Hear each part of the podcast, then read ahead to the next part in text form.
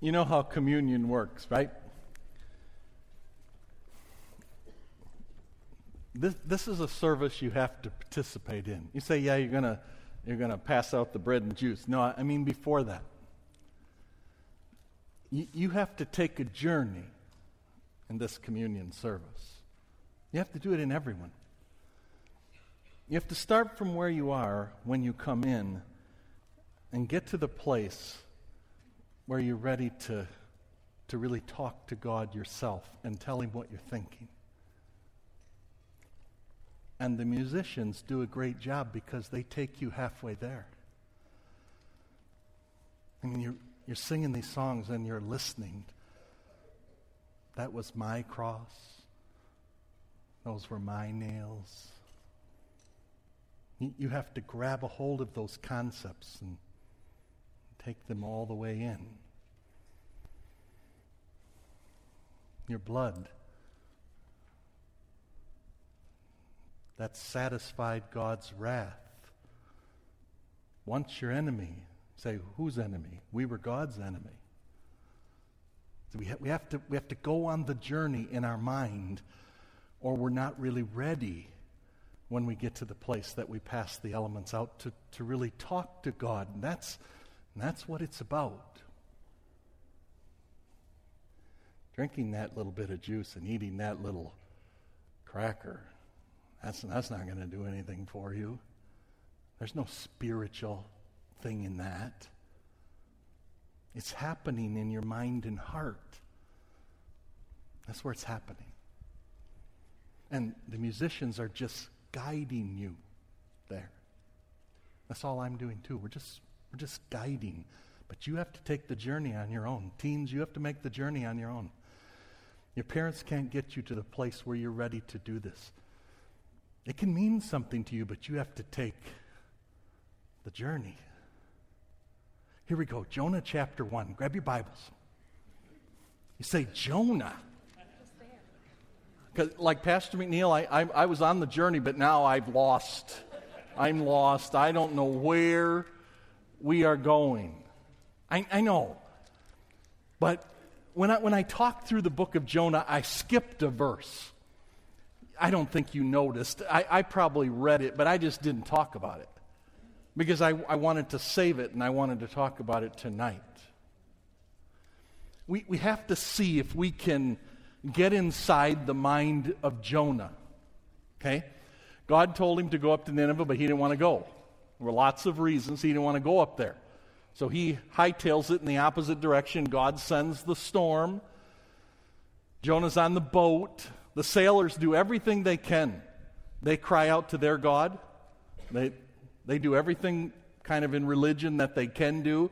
And when Jonah says, Hey, I'm, the, I'm at fault, you have to throw me overboard, the sailors try everything they can. They do everything they possibly can, but they cannot get this boat to shore. The, the storm just got worse and worse. They've done everything they can. Finally, they cry out to the true God and they say, Lord, We've done everything we can. Don't hold us accountable because we're throwing Jonah overboard.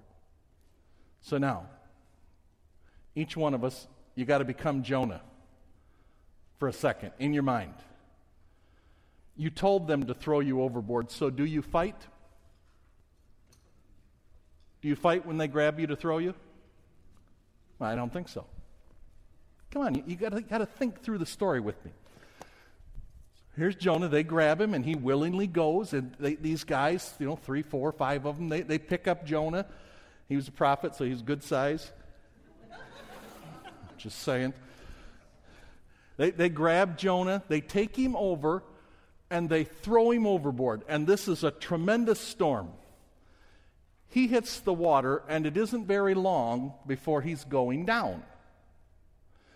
And in the midst of his going down, he talks about the fact that he's got seaweed wrapped around his head. You know, we don't exactly know where all that's happening. Maybe some of it's happening in the fish, but somewhere in here, all of a sudden, this mammoth something, sperm whale maybe, swallows him, swallows you.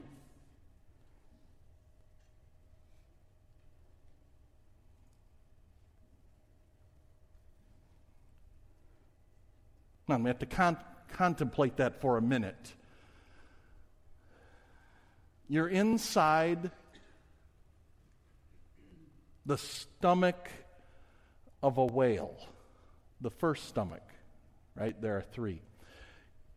You, you probably get what's happening as you're going down the throat, I imagine. A whale's tongue, you know, could weigh as much as an elephant. I don't know what you know about whales, but a whale's tongue can be big. So it's forcing you down. Do you think he was going willingly? Do you think he's fighting? Most of you are nodding like you think he's fighting. I, I think he's fighting, but there, he's got, you know, what, 50 of these teeth that are this long? And he's trying to avoid those, I, I would imagine. Anyway, at some point, he realizes he's swallowed. And now he's in the stomach. How's the light? I'm not talking about in this room, I'm talking about in the whale's gut. Fred, how much light in a whale's gut? You look like a man who knows your whales. From experience, there's none. Okay. We have, we have no light. Do you think like you can find a steady place to get your bearings in this whale gut? Or do you think you're sloshing? Let's just stop and let me ask how petrified are you? You say, well, Jonah wanted to die. I don't think so. He was willing to die, but I don't think he wanted to die. People generally don't want to die. He finds himself in this whale stomach. There's no light. How much air is there?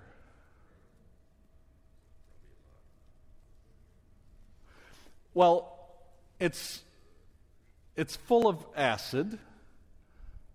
They, they tell you that a man can't survive in a whale's stomach for three days, but hey, we're into miracle here anyway. But this is a bad place. He's getting sloshed this way and sloshed this way. I imagine he's trying to get out. Never been there myself, but I don't know what you try to do. Do you try to climb up? you could try to go down. That doesn't sound good. I, I don't know exactly what you do. Now, we can laugh a little, but how long do you think it took before he figured out this was hopeless? Do you think he figured it out?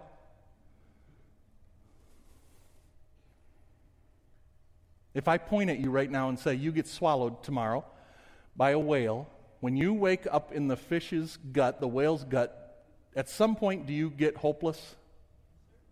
You think, I cannot get out. I'm going to die in here. I think so. Are you in Jonah? If, if you don't get the hopelessness of Jonah, you don't get chapter 2. From inside the fish, Jonah prayed to the Lord, and he said, Now, he didn't say these exact words. This he wrote after the fact. I'm pretty sure he wasn't writing this in the whale. I'm confident I'm right on this. It's Hebrew poetry. I don't think he was doing. I don't think he was getting that fancy. Okay, but he says, I said this kind of stuff. This is what I was thinking.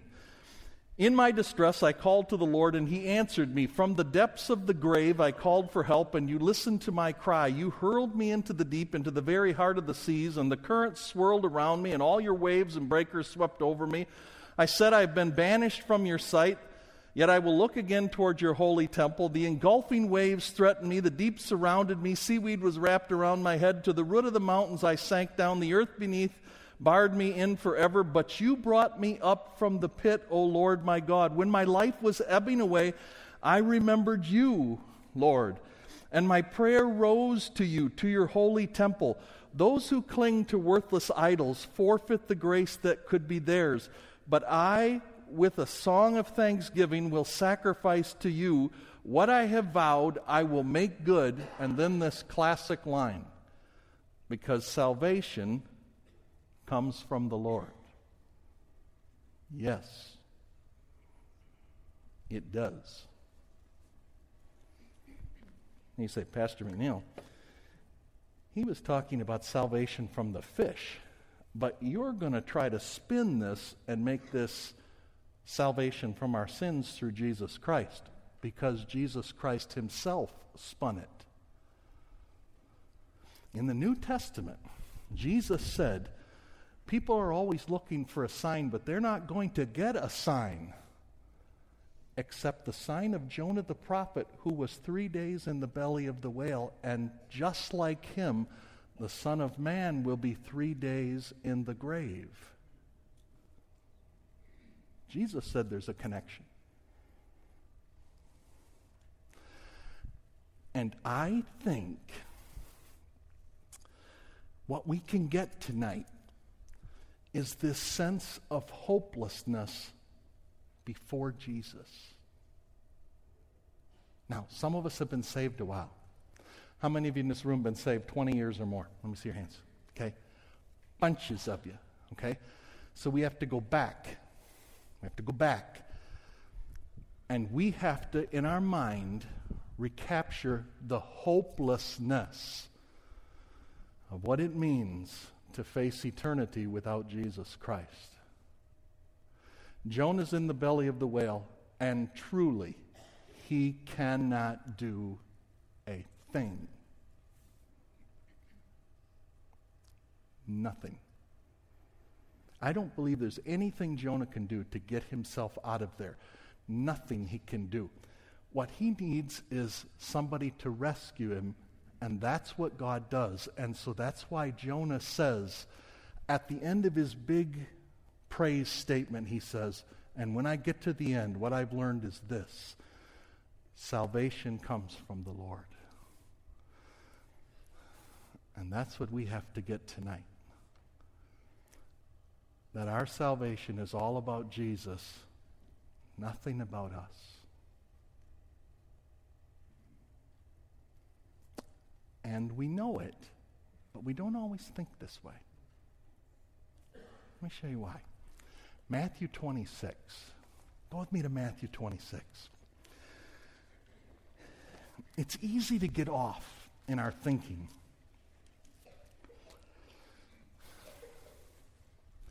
So I'm going back to the first communion service. First communion service, the one Jesus held. Matthew 26, verse 30. When they had sung a hymn, at the end of the communion service, they, they sang this hymn. They went out to the Mount of Olives, and Jesus said, This very night you will all fall away on account of me, for it is written, I will strike the shepherd, and the sheep of the flock will be scattered. But after I've risen, I'll go ahead of you into Galilee. Jesus said, You're going to run. Things are going to go bad tonight.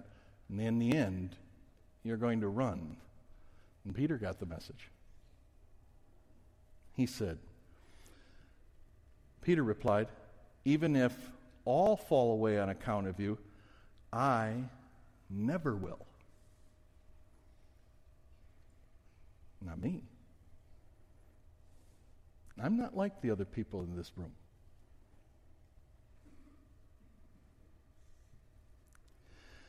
I tell you the truth, Jesus said, this very night before the rooster crows, you will disown me three times. And Peter declared, Even if I have to die with you, I will never, ever disown you.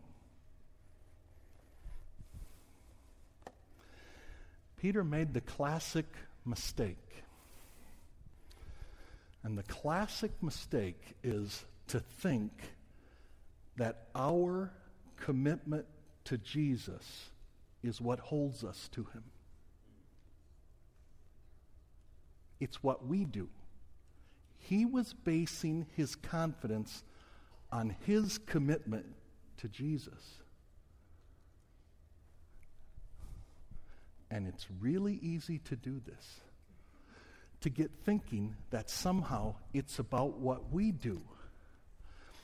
When in reality, the key to our relationship with God is not how much we're committed to Him, but how much He's committed to us. And this is what we have to get. Our situation is hopeless, and we can't do anything, anything to make it right with God. It's all what Jesus does for us and none of what we do for Jesus. Salvation is from the Lord. Let's imagine it this way. Let's suppose it's the end of time and we've all died. We're all dead. You're all dead and we're in a huge room, and everybody else who's ever died is in the room too. Big room. And you know where, where we are. It is appointed unto man once to die, and after death to stand where? Before God for judgment. Appointed unto man once to die, and after death to stand before God for judgment. So, we're all gathered in this huge room and we're going to stand before God for judgment. And Peter comes out and in the loudspeaker he says, Line up. So, everybody, not just the people in this room, but everybody who's ever been saved, we all scramble to get in a line. Have you ever done this? Been in a room and they say line up and everybody scrambles to get in the line? After you're in the line, what do you do? You check to see who's in front of you and who's behind you. You want to know who you're in line with. Lots of you are trying to get someone to go in line with you. You're grabbing somebody and say, let's go together. Because you don't want to end up in the line standing alone. But here you are, standing in the line. Okay? I'll just do me. Let's suppose I'm standing in line and I got separated from Cindy, and now I'm standing in this line and I'm trying to see who's there. So I look because this line's going to all go before God and He's going to pronounce judgment. And I want to see who's in front of me. And I look two up, and it's Billy Graham. Now I know him. So I think two up's Billy Graham, and I look up there and I think, that's Billy Graham. Now, I don't know about you, but I don't want to be in the line right behind Billy Graham. Is anybody here agreeing with me? Maybe you don't care. But I do not want to be right behind Billy. And I see that Billy is talking to this guy that he seems like he knows. He's the guy right in front of Billy. And I, I tap the lady in front of me and I say, That's Billy Graham. She says, I know. I said, Who's he talking to? He says, The Apostle Paul. I think, I'm in line behind Billy Graham and the Apostle Paul. Now you can laugh, but I don't want to be there. So I'm looking for a place I can move. And Peter says, No changing spots.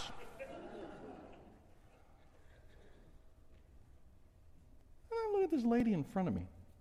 I think, Who is she? And Billy turns around and says, Hey, Mary.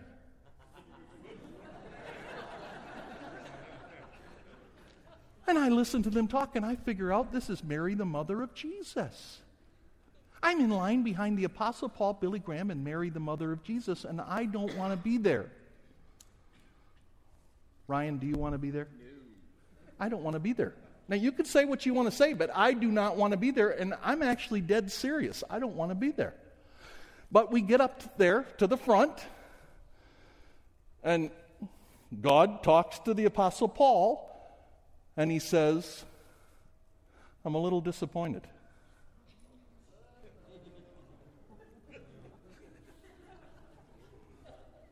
You can laugh, but I'm not laughing in my spot in line. He says, Paul, you didn't you didn't really do all that well.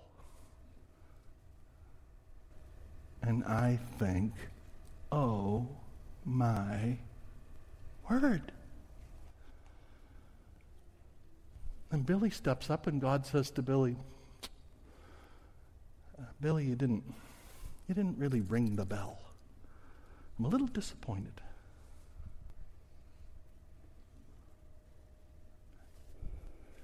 Now, if you can sweat and have, I'm sweating. And I think if you were there, you'd be sweating too. We can laugh, but I think you would be.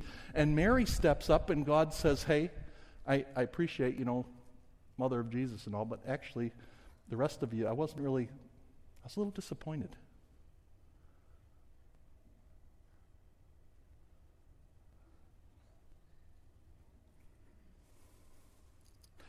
Let's imagine this.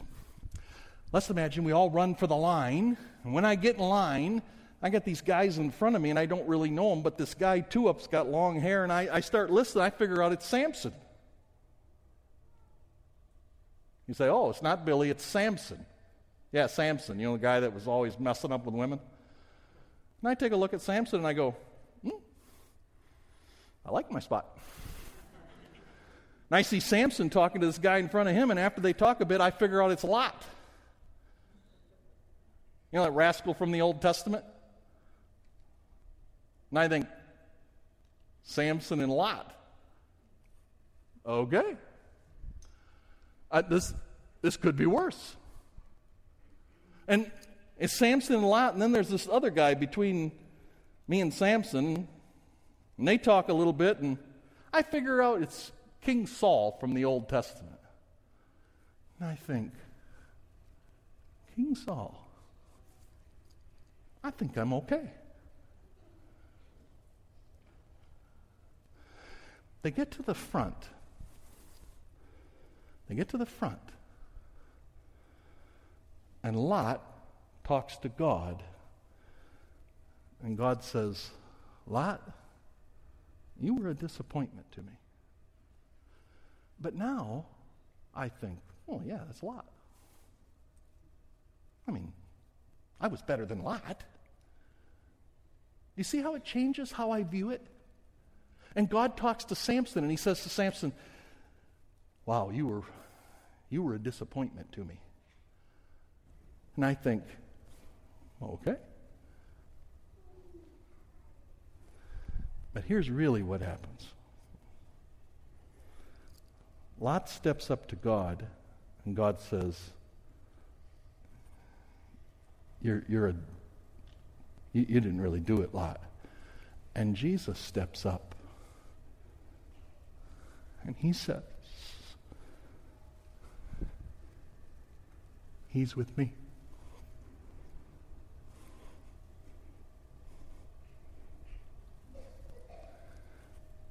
And Samson steps up and Jesus says, He's with me. And Billy steps up, and he's done nothing either that gets him in. And Jesus says, He's with me. And the Apostle Paul steps up, and he hasn't done anything to get him in either. And Jesus says, He's with me. And I step up and I look at Jesus. Because if I'm going to get in, are you with me now?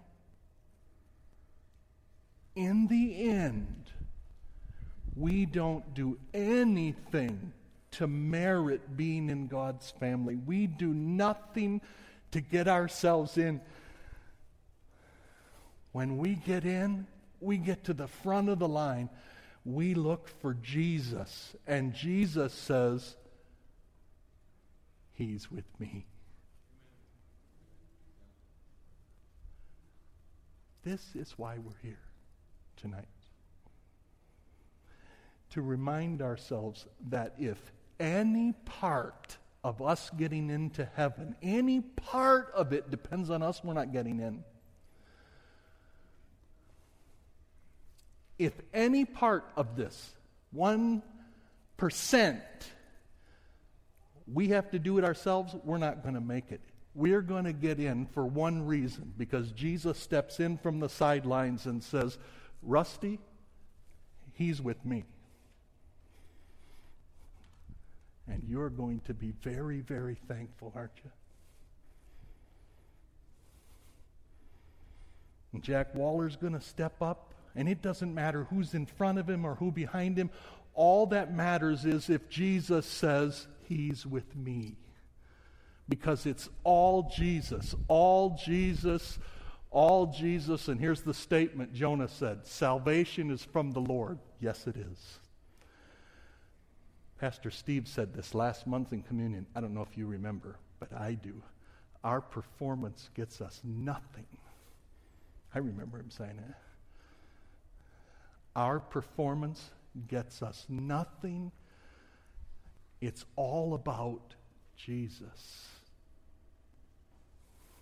And it's not that we're with him, it's that he says, they're with me. It's all on Jesus. That's why we come to communion tonight. To say thank you. Here we go, let's do this. Let's grab your hymn books. Let's sing together a song. It's a good song for right here. Okay, let's stand together and we'll sing page number 11. And deacons, you can make your way down to the front. We sing this song from time to time. It's a great song right here.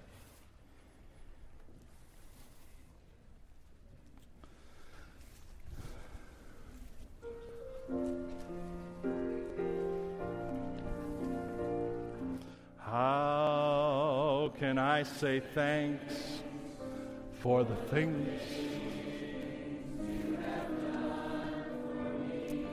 things so undeserved for the things he hath done. Thanks, except for the deacons, you may be seated. If you're here tonight, and it makes sense to you that it isn't about what you've done, it isn't about how good you've lived your lives. If that makes sense to you, that it's all about what Jesus did for us, and if you're trusting Jesus right now as your only hope, then we invite you when we pass these elements and we remember that Jesus actually died on a cross, his body on the cross, he shed his blood so that we could be forgiven if that really means something to you, we invite you to, to take part with us. But if you're here tonight and you don't really know Jesus as your Savior, you not really have your hope only on Him, then God says when we do this that you should pass it by, and I encourage you to do what, what God says. You have some moments while we, while we do this. It's appropriate to tell Jesus, to tell God that you know it's only because he says, Bob's with me, David's with me, Julie's with me. It's only because Jesus says that. It's appropriate to tell God, thank you, and how much, how much it means to you. You take these moments and, and use them to worship and to, and to thank God together. David Renhack, I'll ask you to return thanks for the bread. Our Father, we just thank you for your word. We thank you that we can know what Jesus did on our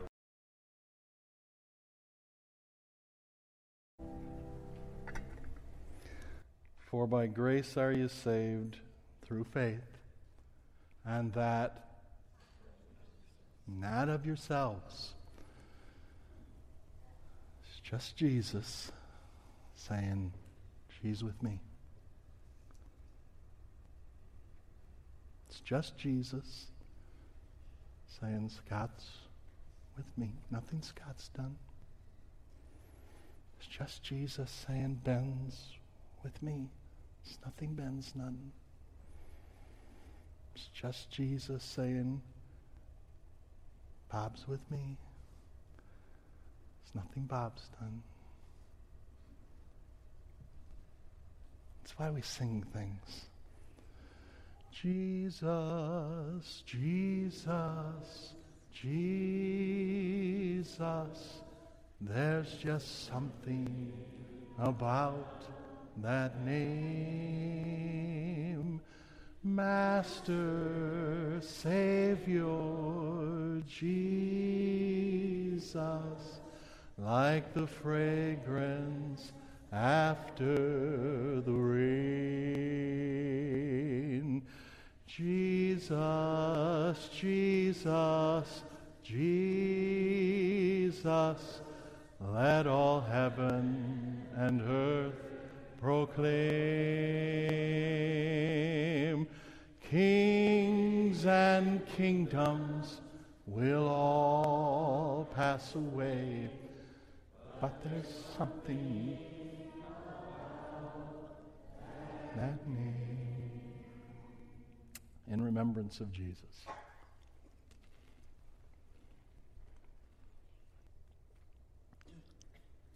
I'll ask Howard Dickman to return thanks for the cup. Father, I just want to thank you, Father, for what you've done for us.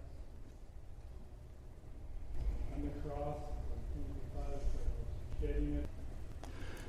Say, Pastor McNeil, you like communion. I do. You know why? Because I really see it like I talked about it today. It's just Jesus saying,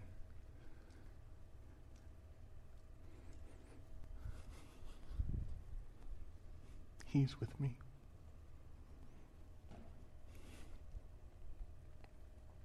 I really believe that. It isn't anything I've done. It's all just the grace of Jesus that he looks and he says, Kathy, she's with me. Beth, she's with me. Jean, she's with me. Mike, he's with me.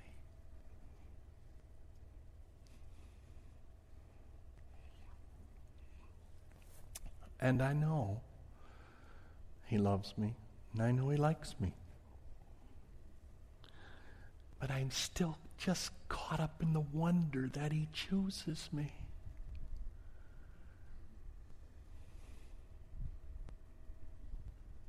It's all Jesus. In remembrance of him.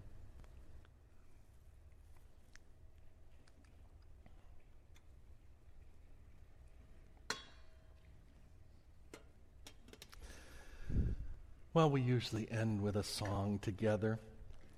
How about we do this? How about let's just sing the first and the last verse of Amazing Grace? You won't even need your books for that. Let's stand together. Amazing Grace. We'll just marvel in the grace. Amazing grace, how sweet the sound that saved a wretch like me.